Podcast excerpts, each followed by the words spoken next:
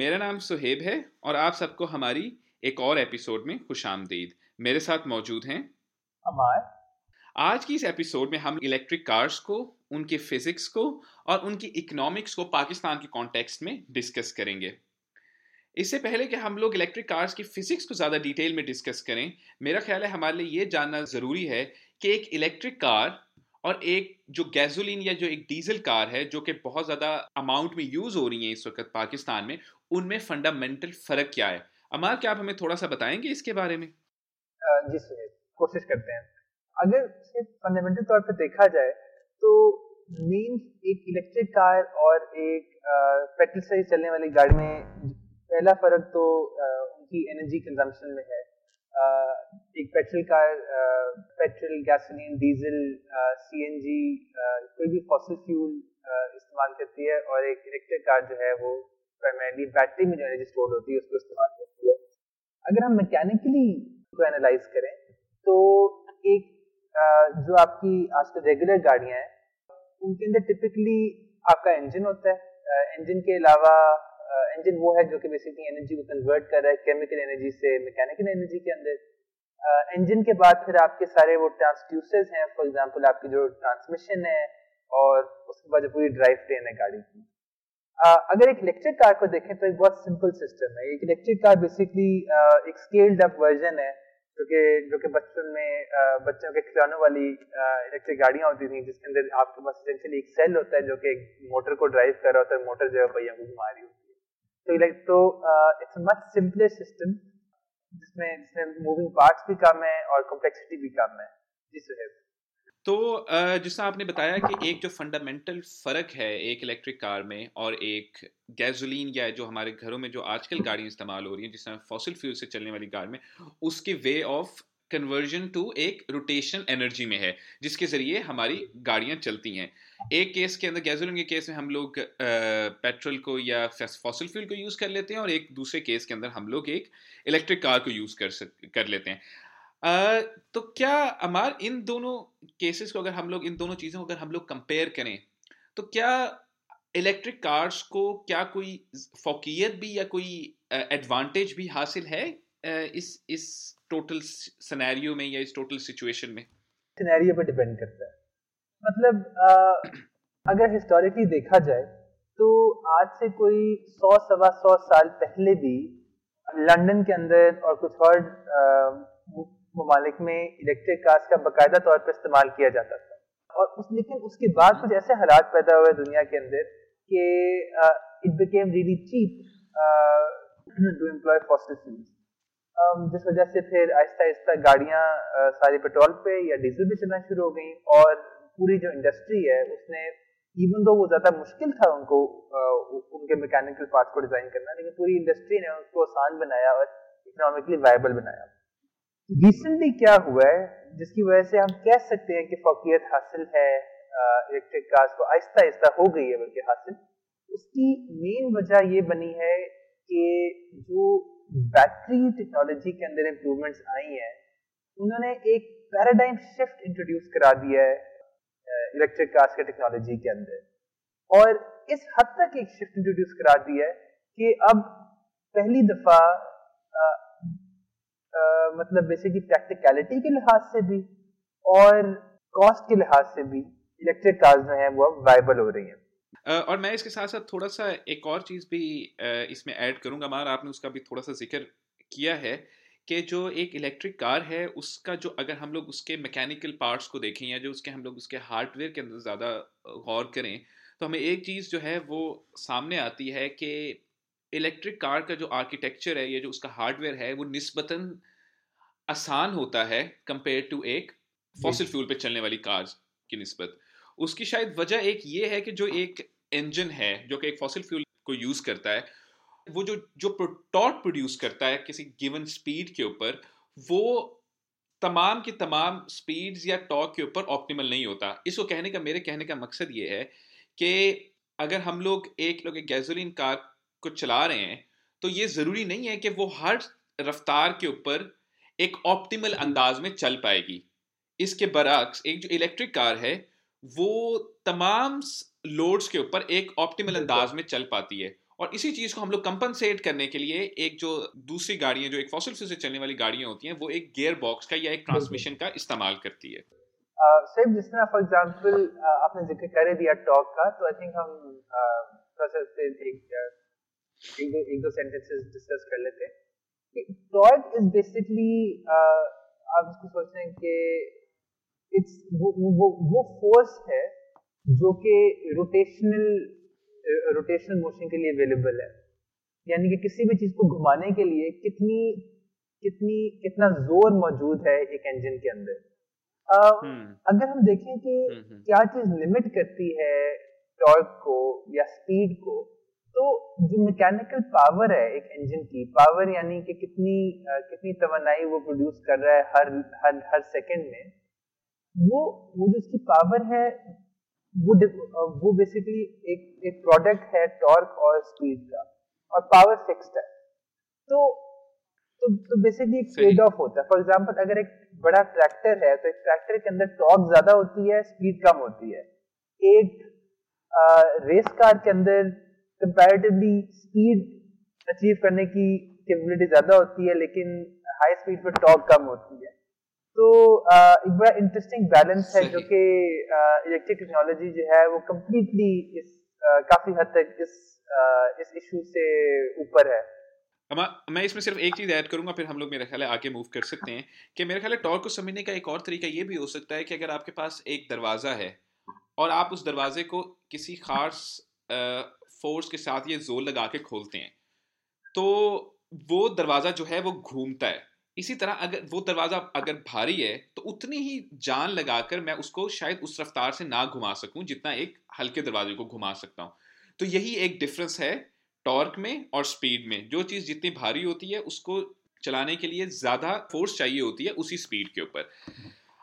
अच्छा चले हम आगे बढ़ते हैं। हमारा अभी आपने मेरा ख्याल है थोड़ा सा ज़िक्र किया कि अगर हम लोग अर्ली ट्वेंटी सेंचुरी में देखें तो उस वक्त थर्टी एट परसेंट जो कि गाड़ियाँ थी वो इलेक्ट्रिकली चलती थी। क्या आपका ख्याल है कि इसमें जो सबसे अहम चीज़ है वो एक बैटरी के अंदर इनोवेशन और नॉवल बैटरीज के आने की वजह से ही है कि जो उस चीज़ को हम लोग अब एक रिवाइव होता देख रहे हैं कि जो चीज़ हमने सौ डेढ़ सौ साल पहले देखी थी वो चीज़ आजकल फिर से रिवाइव हो रही है। मैंने मेंशन किया कि एक वजह जो डिक्लाइन था इलेक्ट्रिक कार्स का वो ये था कि फॉसिल फ्यूल बहुत रेडिली अवेलेबल हो गए थे और जो इंडस्ट्री थी वो आ, वो उसके मैकेनिकल पार्ट्स को बहुत सस्ते तरीके से बनाया और बहुत महारत से बनाना शुरू हो गई थी। दूसरी वजह ये थी फिर कि जैसे जैसे लोगों ने जैसे जैसे हाईवेज का कॉन्सेप्ट आया और लॉन्ग डिस्टेंस ट्रैवल का कॉन्सेप्ट आया तो लोग चाहते थे कि उनकी गाड़ियाँ ज़्यादा देर तक चले रुकने से पहले। और उस जमाने में ऐसी बैटरीज एग्जिस्ट नहीं करती थी जो कि बहुत देर तक एक मोशन को सस्टेन कर सके। लेकिन पेट्रोल में या डीजल में या गैस में जिसमें केमिकल एनर्जी बहुत ज़्यादा होती है पर यूनिट वॉल्यूम वो आपको ऐसी रेंज देती थी जिस वजह से लॉन्ग डिस्टेंस ट्रैवल के लिए शुरू में गैसोलीन इंजन में तो बहुत फ़ायदा हासिल हुआ। और सिर्फ़ यही वजह है कि आज रिवाइवल हो रहा है कि जो बेसिकली लिथियम आयन बैटरीज हैं, इनके अंदर छोटे एरिया में, एक छोटी बैटरी में आप बहुत ज़्यादा पावर स्टोर किया एनर्जी स्टोर कर सकते हैं। जो टिपिकल हम लोग बैटरियाँ यूज़ करते हैं, जिसको लेड एसिड बैटरी कहा जाता है, जिसमें वो कहते हैं तेजाब भरते हैं और तेजाब और पानी का लेवल चेक करते हैं वो टिपिकली लेड एसिड बैटरी होती है लेड एसिड बैटरियों का नुकसान ये होता है कि आपको ज़्यादा तवनाई स्टोर करने के लिए बहुत बड़ी और या बहुत ज़्यादा बैटरी चाहिए होती है। उनका फ़ायदा ये होता है अलबत्ता कि वो काफ़ी ज़्यादा करंट दे सकती हैं। तो लिथियम आयन बैटरीज वो मेन अच्छा। आप कह दें कि टेक्नोलॉजिकल हर्डल है जिसको क्रॉस करने के बाद अब ये टेक्नोलॉजी जो है वाइबल हो रही है। और जो टेस्ला है टेस्ला की सबसे बड़ी इनोवेशन अगर देखी जाए ना तो वो वो बैटरी पैक है और उस बैटरी पैक को चार्जिंग और डिस्चार्जिंग किया सॉफ्टवेयर है जो उनका main you can say distinguishing factor है जो कि इंडस्ट्री में उनको आगे से आगे लेके जा रहे हैं। थैंक यू मार uh, मेरा ख्याल है कि इसमें थोड़ा सा हम अपने लिसनर्स को ये भी बता दें कि टेस्ला वो कंपनी है जो कि इलेक्ट्रिक कार्स की प्रोडक्शन और उनकी इनोवेशन में इस वक्त इस चीज़ को लीड कर रही है इन अ वे अच्छा तो अमार आपने ये अच्छा ज़िक्र किया लेकिन मेरा ख्याल है मैं इसके साथ में एक और चीज़ को भी ऐड करूँगा कि आजकल हम पाकिस्तान ना सिर्फ़ पाकिस्तान बल्कि एक पूरे के पूरा जो हमारी अर्थ है वो एक इस की आजकल एक इन्वायरमेंटल क्राइसिस से गुजर रही है। अगर हम लोग गौर करें तो आजकल सर्दियों के अंदर एक अजीब किस्म की स्मॉग ख़ास तौर पे लाहौर के अंदर और वो चीज़ एक्सटेंड करती है। अगर हम लोग देखें तो हमारे ईस्टर्न बॉर्डर से होते हुए इंडिया और दूसरी तरफ़ चाइना के भी बड़े शहरों के अंदर ये एक डेंस स्मॉग जो है ये एक चीज़ है। और इलेक्ट्रिक व्हीकल्स के अंदर से जो धुआँ ना निकलना या जो उसकी कंजम्पशन के अंदर कोई ऐसी चीज़ें इलेक्ट्रिक कार से नहीं निकलती जो कि हमारे इन्वायरमेंट को नुकसान पहुँचा सकती है। मैं आपसे कंप्लीटली एग्री करता हूँ कि इलेक्ट्रिक कार जो है the car itself is zero emission और गाड़ी कोई धुआँ प्रोड्यूस नहीं कर रही और आलूदगी में कोई हिस्सा नहीं दे रही। लेकिन आ, हमें ये ज़रूर सवाल पूछना चाहिए कि फॉर एग्ज़ाम्पल अगर आज मैं एक इलेक्ट्रिक कार अपने गैराज में खड़ी कर लेता हूँ और उसको मैं आ, हमारी जो भी लोकल पावर कंपनी है उसकी पावर उसकी मेन सॉकेट से चार्ज करता हूँ तो हमें अपने आप से ये सवाल ज़रूर पूछना चाहिए कि वो जो बिजली मैं इस्तेमाल कर रहा हूँ वो बिजली किस तरह बनी थी? जैसे बहुत सारी बिजली आज भी कोल जला के या फर्नेस ऑयल जला के बनाई जाती है। तो अगर मैं एक्स्ट्रा लोड डाल रहा हूँ ग्रिड के ऊपर अपनी इलेक्ट्रिक कार को चार्ज करने के लिए, ठीक है गाड़ी ने अलग से मिशन प्रोड्यूस नहीं किए, लेकिन जो बिजली जिसने गाड़ी को चार्ज किया है, एक एक एक गवर्नमेंट लेवल के ऊपर ये भी देखना चाहिए कि वो बिजली किस तरह प्रोड्यूस हो रही है। क्योंकि देखिए, अगर बड़े शहरों के बाहर बड़े बड़े पावर प्लांट जो कि हवा में आलूदगी फैलाई जा रहे हैं, अगर उन्होंने आलूदगी फैलाते रहना है तो ओवरऑल शायद इतना फ़ायदा ना हो। ठीक है लोकली कुछ इलाकों में फ़ायदा होगा लेकिन आई थिंक नेशनल लेवल पे ये कंसेंसस होना चाहिए कि हम अपनी बिजली भी कैसे पैदा कर रहे हैं तभी असल फ़ायदा होगा इकोनॉमी को भी और एनवायरमेंट को भी। बिल्कुल अब अब बिल्कुल आप ठीक कह रहे हैं कि हमें शायद एज अ होल एक क्लीन एनर्जी और क्लीन एनर्जी कंजम्पशन की तरफ़ जाने की बहुत ज़्यादा हद तक ज़रूरत है। um, अगर हम लोग थोड़ा सा आगे बढ़ें अमार तो हमें एक चीज़ का अंदाज़ा होता है कि पाकिस्तान के अंदर इस वक्त तकरीबन साढ़े तीन लाख के करीब गाड़ियाँ जो हैं वो सालाना तौर पर प्रोड्यूस हो रही हैं। और ये वो गाड़ियाँ हैं जो कि पाकिस्तान के अंदर प्रोड्यूस होती हैं और दो मिलियन के करीब बाइक्स प्रोड्यूस होती हैं। अगर हम लोग इसको थोड़ा सा एक इन कॉन्टेक्स्ट के अंदर हम लोग अगर हम इसको पुट करें और हम देखें कि इस वक्त हमारे हज़ार लोगों के पास तकरीबन दस के करीब गाड़ियाँ हैं। एक जो प्रोजेक्शन हम लोग कर सकते हैं कि हम लोग पाकिस्तान के अंदर एक वहीकल्स का दौर देखने वाले हैं मतलब अगले पाँच से दस साल के अंदर हम लोग एक बहुत ही ज़्यादा इंक्रीज शायद हम लोग विटनेस करें पाकिस्तान जैसे मुल्क के अंदर, जहाँ पे इतनी ज़्यादा कमी है गाड़ियों की। तो क्लियर तौर पे हमें शायद एक बहुत ज़्यादा पाकिस्तान जैसे मुल्क के अंदर पोटेंशियल मौजूद है इलेक्ट्रिकल कार्स को अडेप्ट करने के लिए या उनको उनके बारे में पॉलिसी बनाने के लिए। मोटरसाइकिल्स रिक्शाज और बसेस ट्रेन ट्रैम्स हर तरह की ट्रांसपोर्टेशन के अंदर काफ़ी स्कोप है गिवन हमारी बर्जनिंग पॉपुलेशन बिल्कुल बिल्कुल। और जैसा मैंने अभी ये कहा कि हमें शायद इस बारे में पॉलिसी मेकिंग की ज़रूरत है। इसके बारे में रिसेंटली एक चीज़ पढ़ रहा था कि पाकिस्तान की जो इलेक्ट्रिकल व्हीकल पॉलिसी जो अभी रिसेंटली अनाउंस हुई है उसके मुताबिक हुकूमत का एक जो गोल है वो ये है कि अगले चार साल के अंदर पाँच लाख बाइक्स और रिक्शाज एक लाख गाड़ियाँ और हज़ार बसेस को टोटली इलेक्ट्रिकल एनर्जी की कंजम्पशन के ऊपर लगाना है और उनको दूर लेकर आना है हम लोगों ने फॉसिल फ्यूल कंजम्पशन से। आई थिंक ये ज़बरदस्त आइडिया है लेकिन बस आई थिंक वही बात का हमें ख्याल रखना चाहिए जो मैंने पहले मेंशन की थी कि हमें ये भी देखना चाहिए कि ये एनर्जी आ कहाँ से रही है। सिर्फ़ साथ ही मैं ये भी कहता जाऊँ कि पाकिस्तान के स्पेसिफिकली कॉन्टेक्स्ट में एक और इंटरेस्टिंग बात ये है कि एक बड़ा कॉमन इम्प्रेशन है हम सब के अंदर कि पाकिस्तान के अंदर एक एनर्जी डेफिसिट है या यहाँ बिजली की कमी है। सिर्फ़ रियलिटी ये है कि पिछली हमारी जो कुछ पॉलिसीज़ रही हैं गवर्नमेंट की आ, कुछ सालों में उसके उसके बाद अब करंट सिचुएशन ये है कि we are net surplus country in terms of electrical production और हमारी इकोनॉमी में इतनी कंजम्पशन नहीं है कि उस बिजली को खरीद सकें या इतनी डिमांड नहीं है या इतनी सख्त नहीं है उस, उस, महँगी बिजली को खरीदने की। तो अगर एक पॉलिसी शिफ्ट आता है इलेक्ट्रिक एनर्जी की तरफ़ और शायद उसको अगर शुरू में थोड़ी सब्सिडी भी चाहिए हो तो इट्स पॉसिबल कि जो फॉसिल फ्यूल्स का इंपोर्ट बिल है at least in terms of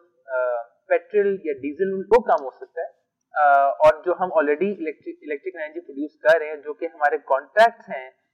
power companies के साथ, हमारी गवर्नमेंट्स के, जो उन्होंने वैसे ही उनको एक सर्टन आइडल कैपेसिटी की पेमेंट्स करनी है तो उस लिहाज से एक अपॉर्चुनिटी है कि पाकिस्तान अपनी एग्जिस्टिंग डिमांड को शिफ्ट करते एक डिफरेंट टेक्नोलॉजी पे और अपना जो इम्पोर्ट बिल है उस पर लोड काम करे। जी सर थैंक यू मार मेरा ख्याल है कि इसमें हमें एक चीज़ साथ में और भी गौर करने की ज़रूरत है इलेक्ट्रिकल व्हीकल्स का जो एक एडवांटेज है, वो ये है कि इन्होंने हार्डवेयर की बहुत ज़्यादा चीज़ों को एक सॉफ्टवेयर के अंदर चेंज कर दिया है। फॉर एग्ज़ाम्पल अब जो हम लोग इलेक्ट्रिक व्हीकल की जो स्पीड है अनलाइक एक ट्रांसमिशन सिस्टम के, उसको हम लोग इंडक्शन मोटर की स्पीड के ज़रिए कंट्रोल करते हैं। तो ये भी एक बहुत बड़ा एडवांटेज है कि हम लोग शायद कम हार्डवेयर रिसोर्सेज के साथ भी एक इलेक्ट्रिक व्हीकल को सॉफ्टवेयर के ज़रिए कंट्रोल करके उसी लेवल के ऊपर लेकर आ सकते हैं। अगर उसको अगर इस प्रॉब्लम में एटलीस्ट मैकेनिकल कॉम्प्लेक्सिटी कम है तो हो सकता है कि पाकिस्तान में इंडस्ट्री जल्दी कैचअप कर सके इस टेक्नोलॉजी को इंडिजिनसली बनाने के लिए। आई थिंक हमारे लोकल इन्वेस्टर्स को डेफिनेटली चीज़ पे गौर करना चाहिए। स्पेशली गिवन के पाकिस्तान में इंडिजिनस रिक्शास की पहली डेमोन्स्ट्रेशन ऑलरेडी हो चुकी है रिसेंटली ठीक है मान मेरा ख्याल है इसके साथ ही हम लोग अपनी एपिसोड के तकरीबन इख्ताम पर पहुँच चुके हैं। आप कोई लास्ट वर्ड्स कोई आपके जहन में अगर कोई बात है तो आप कुछ कहना चाहेंगे? ख्याल है कि आई थिंक हम लोग एक पाकिस्तानी कॉन्टेक्स्ट में मैं बस ये सोचता हूँ कि there are there are industrial revolutions which we historically missed out on young developing country होते हुए। और आई थिंक करंट सिनेरियो में जो ग्रीन रेवोल्यूशन आ रहा है नई टेक्नोलॉजीज़ आ रही हैं। इसमें अपॉर्चुनिटी है कि पाकिस्तान हाई टेक्नोलॉजी में इन्वेस्ट करती है और स्पेशली जो यंग जनरेशन है और जो हमारे इन्वेस्टर्स हैं